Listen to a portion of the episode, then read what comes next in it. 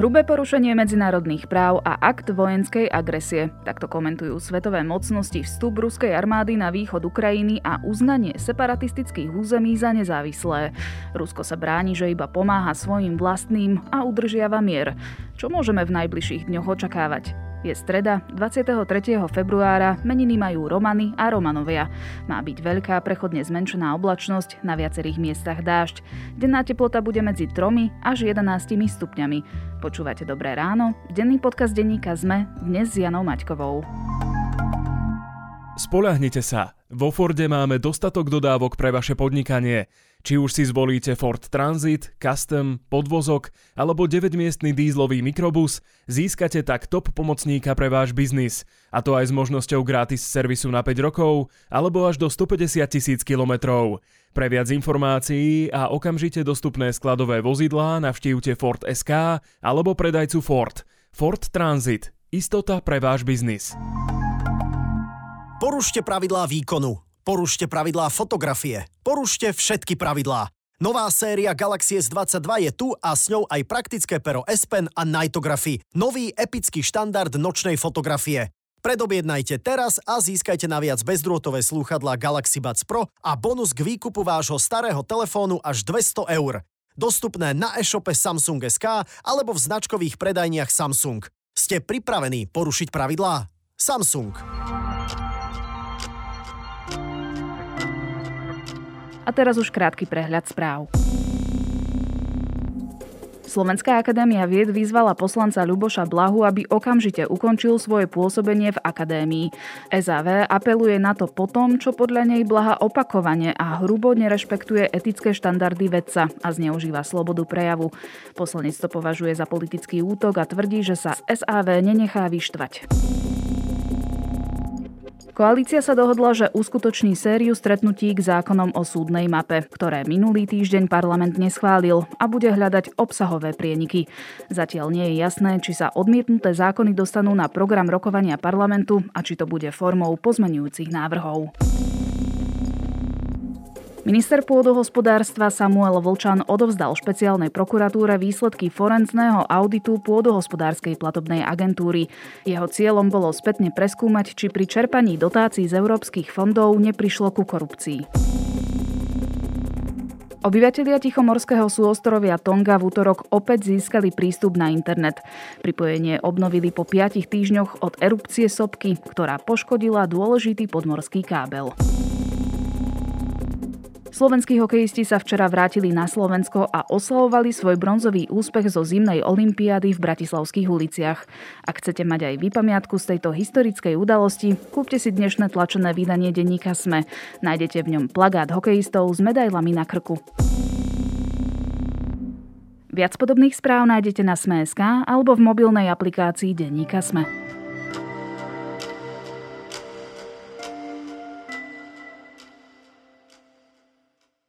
Putin prekročil Rubikon. Už opäť. Po uznaní nezávislosti separatistických území Donecka a Luhanska na východe Ukrajiny vyslal do tejto oblasti svojich vojakov. Západné štáty sú pobúrené, intervenciu odsúdili a začali na Rusko ukladať sankcie. Sme krok od vojny, alebo sa Rusko po reakcii západu stiahne? Budem sa pýtať Matúša Halása, výskumného pracovníka Ústavu medzinárodných vzťahov v Prahe. A v této souvislosti mám za to, že je nutné přijmout řešení, které už dávno nazrálo. Okamžitě uznat nezávislost a suverenitu Luhanské a Doněcké národní republiky. A prosím federální shromáždění Ruské federace, aby toto rozhodnutí podpořili, abychom ratifikovali dohody o přátelství a vzájemné pomoci s týmito republikami. Pán Hlas, niektorí komentátori aj ukrajinský prezident eh, Zelenský aktuálnu situáciu prirovnáva ku koncu 30. rokov, kedy si Nemecko prisvojilo územia cudzích štátov a ostatné mocnosti mu aj podpísaním Mníchovskej dohody ustupovali. Vnímate to tak teraz aj vy? Ja to nevnímam úplne analogicky. V tých 30. rokoch došlo naozaj k mnohým ústupkom, tzv. epísmentu. Momentálne k žiadnym ústupkom e, nedochádza.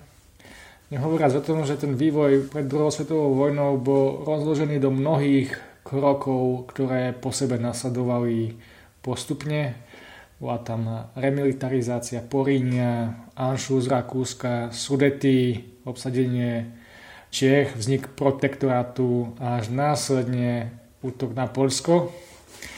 A z môjho pohľadu bohužiaľ ten vývoj je trošku urýchlený v súčasnosti s tým, že sa závratnou rýchlosťou blížime k niečomu, čo začína veľmi pripomínať druhú svetovú vojnu v zmysle nejakého roku 1942. Ja to poviem obrazne. Jeden z najlepších sovietských filmov vznikol v 80 rokoch. Konkrétne je to bieloruský film Idi smotri. A niektoré situácie na hraniciach s Ukrajinou až zaražajúco pripomínajú scény z toho filmu. Niečo na spôsob, že nejaká staršia bábuška sedí pred svojim domom a vidí, ako na konci jej záhrady za rozkývaným dreveným plotom maširuje samohybná húfnica po polnej ceste, čo sme v Európe nemali po 80 rokov na tom istom území. A my sa do toho svojím spôsobom hraciame, čo je úplne šialené. Ukraine is longing for peace. Europe is longing for peace. The world is saying it doesn't want any war, while Russia is claiming she doesn't want to intervene. Uh,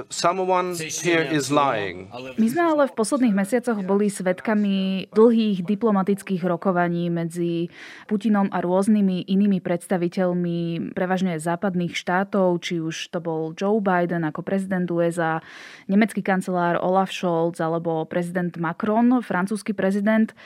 Dá sa teda povedať, že tieto rokovania boli neúspešné? Že nemali žiaden význam? Áno, dá sa to povedať.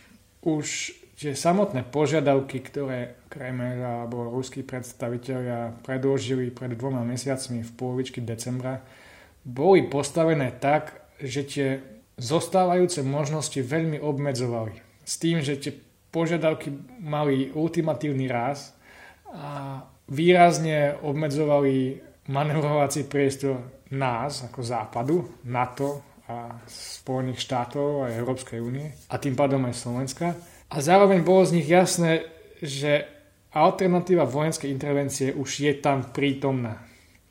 No a celý ten vývoj od polovičky decembra spel len k ďalšiemu zužovaniu tých alternatív a nakoniec sme dospeli do dnešnej situácie, keď tam už reálne diplomatické riešenie veľmi nevidieť.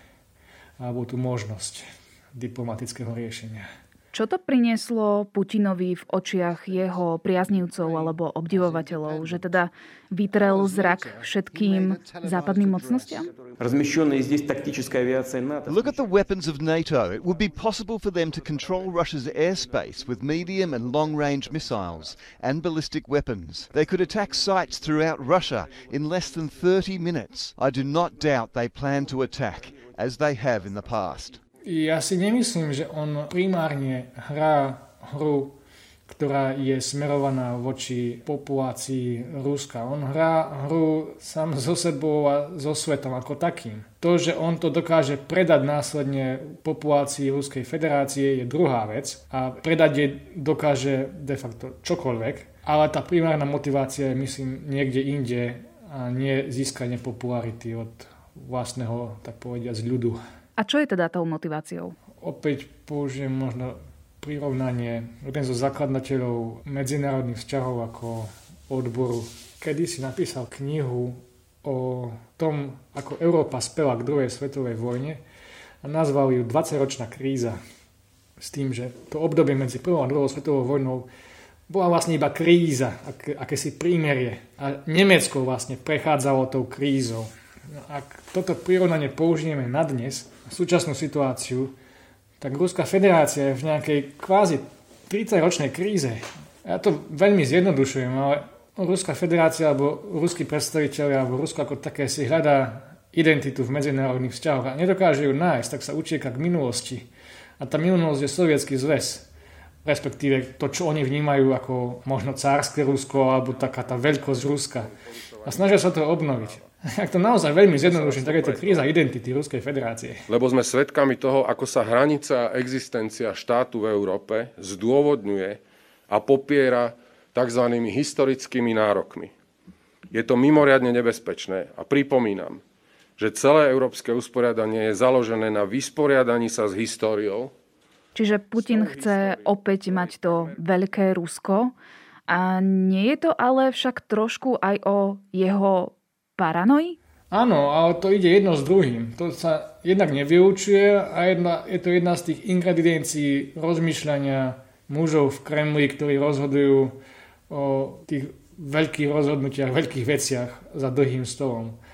S tým, že istú úlohu tam zohráva paranoja, istú úlohu tam zohráva vypočítavosť a do veľkej miery všetko svedčí o tom, že už tej polovici decembra tí muži počítali s tým, že to môže skončiť ozbrojeným konfliktom. My tam reálne spejeme. Takže nie je to iba paranoja, nie je to iba vypočítavosť. Je tam kúsok identity.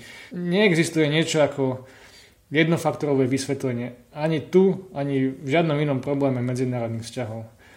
Musíme sa to snažiť nejakým spôsobom vysvetliť a nemyslím si, že je to zase až také problematické vysvetliť. Vladimír Putin vyslal svojich vojakov na separatistické územie Donecka a Luhanska na východe Ukrajiny v noci z pondelka na útorok. Ukraine's foreign ministry says it's dealing with dozens of fake incidents and false flag operations. It says they're all intended to build up as excuses for potential war. And one of the byproducts is fear instilled into the lives of hundreds of thousands of civilians living in the breakaway republics. Teraz keď my tento podcast nahrávame, je útorok 6 hodín večer. Vieme, aká je tam situácia? Došlo k nejakým útokom, prestrelkám, alebo je zatiaľ ticho, vyčkáva sa, čo bude ďalej? Tá situácia je v podstate rovnaká už e, niekoľko posledných dní od víkendu a možno ju jednoducho zhrnúť tým, že sa tie jednotlivé strany ostreľujú. Padajú tam granáty, funguje tam delostrelectvo. Sú tam aj straty na životoch. Ale môžeme to nazvať vojnou? Toto by som vojnou ešte nenazval. Ale vojna bude a vojna príde, či to bude zajtra, pozajtra, v priebehu pár hodín alebo pár dní. Myslím si, že toto je iba jeden z tých stupňov na eskalačnom rebríku. Toto ma vlastne zaujíma, že čo by sa muselo stať, aby sme teda konflikt mohli začať nazývať vojnou? Keď ruské mašiny prejdú cez hranicu Ruskej federácie s Ukrajinou, vtedy začne reálna vojna. Čiže nebudú len na území separatistických oblastí, ale prejdú normálne, že smerom na západ ešte viac. Áno. Ak si to vezmeme čisto pragmaticky, ak by sa v tomto momente páni v Kremli zastavili a nič viac by neurobili, nijak by tým nezmenili situáciu, s ktorou sú nespokojní. Ovládali by Donbass, už tam majú reálne vlastných vojakov, oficiálne, ale tá situácia by sa prakticky nijak nezmenila.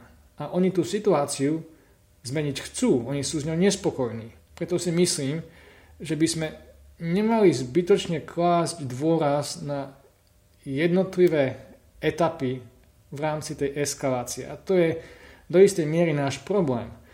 Keď Rusi ohlásili, že sťahujú vojakov po cvičení, tak sme všetci boli nadšení z toho, že prichádza deeskalácia. Nie, neprišla deeskalácia.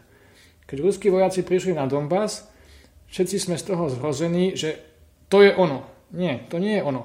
To je iba stupeň na eskalácii a pôjde to ďalej. To mi pripomína aj výrok premiéra britského Borisa Johnsona, ktorý tvrdí, že Putin chce urobiť plnú inváziu na Ukrajinu. Niektorí analytici tvrdia, že Putin si chce privlastniť územia, na ktorých sa hovorí po rusky v rámci Ukrajiny. Budú teda ruské vojska pokračovať ďalej? Môj odhad je, budú pokračovať ďalej. Nemyslím si, že v tom zohráva veľmi veľkú úlohu to, akým jazykom ľudia hovoria na danom území. Možno dôležitejšie to, akú majú identitu a jazyk môže a nemusí byť kľúčovým faktorom v tomto. Aj ukrajinský prezident hovorí po rusky, okrem iného. Sú mnohí ľudia, ktorí hovoria po rusky a dokážu sa plne stotožniť s Ukrajinou. V tom nevidím žiadny problém. Tam ide o to, že čím ďalej idete možno od ruskej hranice na východ, smerom k slovenskej hranici alebo k Lvovu, od Charkova k Lvovu, tak tým narastá práve tá sila tej identity, tak povediac, ukrajinskej. A áno, myslím si, že že ruské vojska pôjdu ďalej na, na západ, kvôli tomu, akým spôsobom sú rozmiestnené v okolí Ukrajiny. Sú rozmiestnené v Belgorodskej oblasti, čo je hneď e, ruská oblasť vedľa ukrajinského Charkova. Sú umiestnené na severe pri hraniciach Ukrajiny a Bieloruska, kde je ruská oblasť Briansk a ukrajinské mesto Černihiv. To znamená, že momentálne to vyzerá tak, že oni sa vyberú na Ukrajinu zo severu, a z východu od Charkova. To, čo možno obrazne nazvať Čiernomorská flotila, oni to rozdelili na dve časti. Jedna sa vybrala k Odese a druhá sa vybrala cez Krevský prieliv pod ten nový most do Azovského mora a už sú tam. Takže to vyzerá tak, že niečo spravia v Azovskom mori a niečo spravia pri ukrajinskom pobreží vedľa Odesy.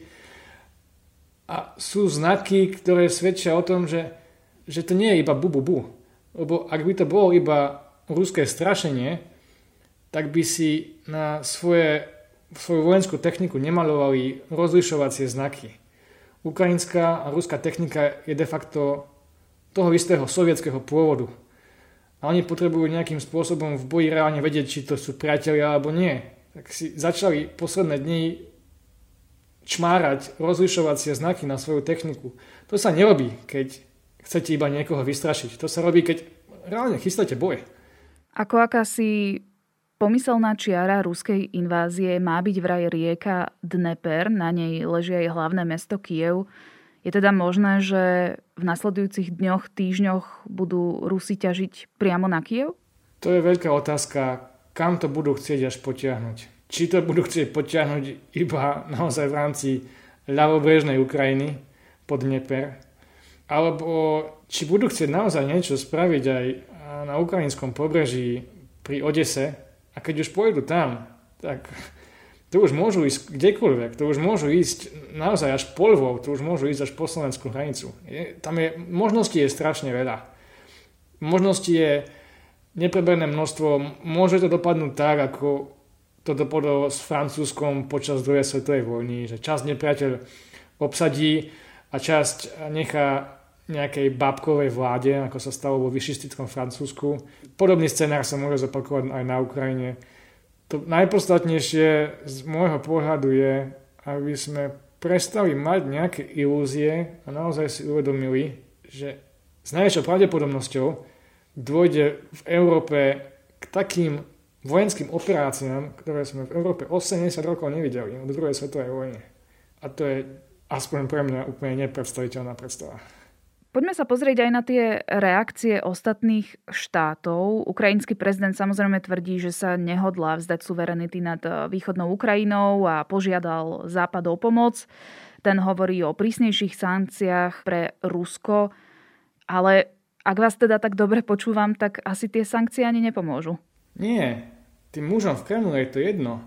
Oni majú nejakú fixnú ideu o tom, ako má vyzerať Rusko, aké má mať postavenie vo svete, čo je jeho sféra vplyvu a za tým cieľom si idú bez ohľadu na následky. Na následky na ľudských životoch, bez ohľadu na následky na hospodárskych škodách.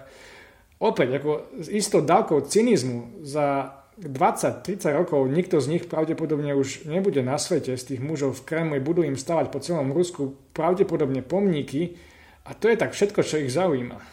Čiže ani informácia o tom, že sa pozastaví plynovod Nord Stream 2 nejako neznepokojí Moskvu? No, myslím si, že reakcia Dmitria Medvedeva bola vypovedajúca. On povedal niečo v tom zmysle, že sa má Európa pripraviť na to, že bude platiť 2000 dolárov za 1000 metrov kubických zemného plynu. Takže vyzerá to tak, že sú Rusi zmierení s tým, že Nord Stream obetujú. Mne to predsa len nedá, ja už som sa teda pýtala na tú motiváciu, ale ešte raz si to zopakujme, že prečo Rusko robí takéto veľké ťaženie a podľa vašich slov to bude naozaj fatálne v zmysle, že to bude najväčšie ťaženie od druhej svetovej vojny. Pretože má pocit ublíženia, že nezohľadňujeme jeho názory na to, ako má fungovať bezpečnosť v Európe že neprihľadáme na ruské bezpečnostné záujmy, že sme rozširovali na to, že sme ponúkli Ukrajine asociačnú dohodu s Európskou úniou, že sa snažíme spolupracovať mierovo s Ukrajinou a Ukrajina sa stále viac približuje k nám a stále ďalej od Ruska, čo Rusko považuje za nepriateľné, pretože Ukrajinu považuje za svoju. Za časť toho, čo je historické Rusko. To je naozaj tá veľmi zjednodušenie, kríza identity, že my niečo považujeme za naše, ale nie je to naše.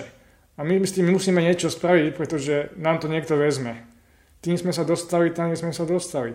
Ak by Rusko sa zmierilo s tým, že žijeme v 21. storočí a dokážeme všetci spolu naozaj žiť jeden vedľa druhého bez toho, ako by sme sa strieľali a že bezpečnostné záujmy sa vzájomne nevylučujú, ak by Rusko dokázalo vnímať tú myšlienku toho, že NATO sa naozaj nechystá zautočiť na Rusko, lebo už tam samotná myšlienka je úplne absurdná, tak možno by nejakým spôsobom Rusko dokázalo modifikovať to, že ako seba samo vníma. Ale Rusko sa, alebo ruskí predstaviteľia sa naozaj učíkajú k tej minulosti, k tomu, že ako to fungovalo kedysi a stále to tak funguje a stále to tak bude fungovať a nič sa na tom nebude meniť.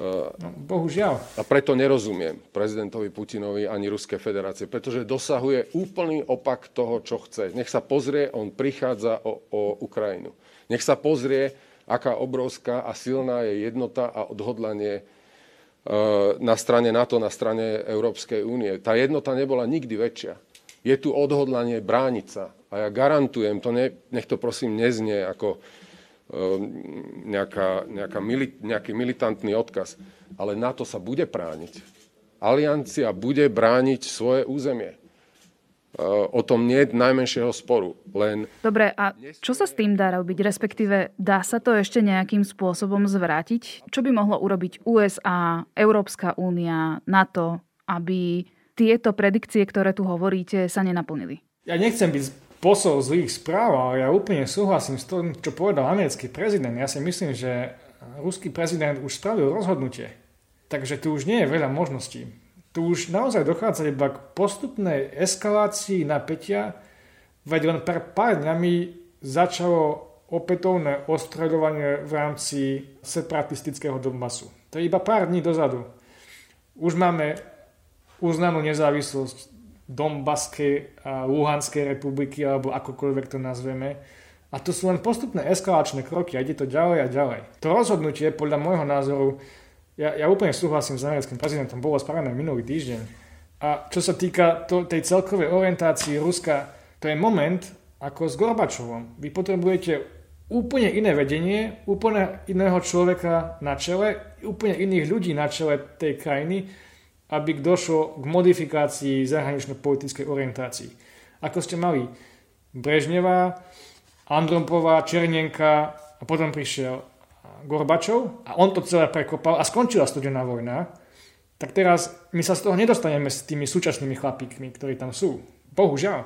To znamená, že tam jedine, ak dojde k nejakej obmene, a to my sa zase budeme obávať takým istým spôsobom, ako v roku 1990 a 91, keď sa rozpadal Sovietský zväz. Ak by došlo k takejto obmene, my sa všetci budeme triasť, či tam neprídu ešte väčší blázni, alebo či to opäť neskončí nejakým vnútorným nástrojom v Rusku alebo v tej Ruskej federácii, ako to bolo počas Sovietskeho zväzu. Tá situácia je úplne desivá. Som posol zlých správ tak e, toto úplne nie sú ľahké správy na dobré ráno, no my budeme vývoj sledovať aj naďalej. Všetky aktuality nájdete na Sme.sk. Mojím hostom bol dnes Matúš Halás, výskumný pracovník Ústavu medzinárodných vzťahov v Prahe.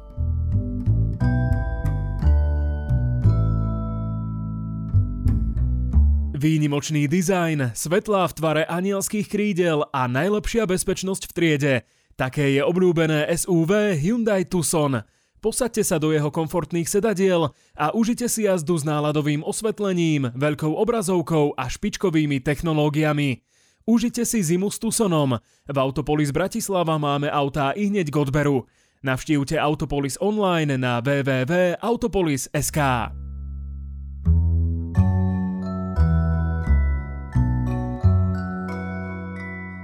History Daily je podcast, ktorý denne prináša zaujímavé historické príbehy viažúce sa na daný deň. V 15 minútach objasňuje všetko podstatné, čo potrebujete vedieť, napríklad o atentáte na Malcolm na X, o poprave Márie Stuartovej zo 16. storočia či o Lajke, prvom psovi vo vesmíre. Aj my máme pre vás nové epizódy podcastov, a to Zoom a Vedatorský podcast. Na dnes je to všetko. Počúvali ste Dobré ráno, denný podcast denníka ZME s Janou Maťkovou. Do počutia opäť zajtra.